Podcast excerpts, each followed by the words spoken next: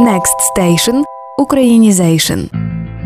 Сьогодні нам потрібно серйозно поговорити. Будемо з'ясовувати стосунки, а ще взаємини, відносини, відношення і ставлення. Всі ці слова є в українській мові, але відрізняються за значенням і вживанням. Почнемо зі слова взаємини. Воно має тільки множину і позначає зв'язки між людьми. Ці взаємини з тобою стосунки, я розмальовую своє життя, ти це візерунків. Наші взаємини не були чимось дуже зразковим. Так, так, тут все правильно. Близьке до взаємин слово стосунки. Втім, воно використовується на позначення зв'язків не лише між людьми, а й між абстрактними поняттями, державами і різними організаціями. Хоча у піснях стосунки здебільшого таки романтичні. Вже зробили у стосунках свої перші кроки. І вкриває лід стосунки.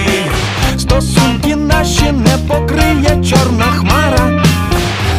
Стосунки налаштовані, та знаю я одна фігня. Жах стосунків, що є між людьми. Стосунки не на людях. Стосунки, до речі, можуть вживатися і в однині. Наприклад, до цього скандалу я не маю жодного стосунку. А от відносини слово, що вживається тільки в множині, і, як правило, його використовують у суспільно-політичному значенні. Але в піснях музикантів все-таки тягне на романтику. Хоча у цих випадках доречніше було б вживати стосунки. Можемо послухати.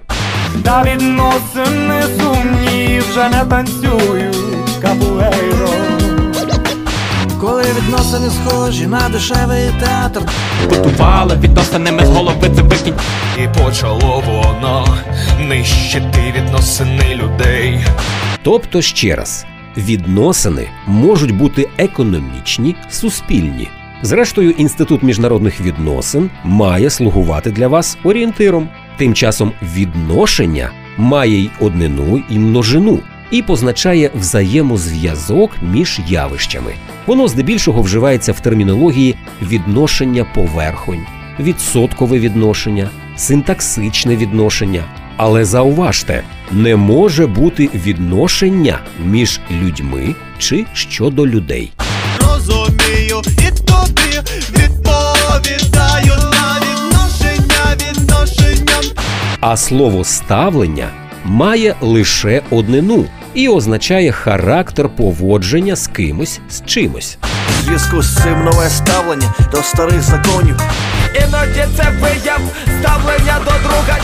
Зауважте, як нам пощастило із вибором слів. Стосунки, взаємини, відносини, відношення і ставлення все це в російській може бути хіба отношенням. Мабуть, це одна із причин плутанини. Але ми з вами тепер обізнані на тонкощах української мови і зможемо легко розрізняти семантичні відтінки цих різнобарвних українських слів.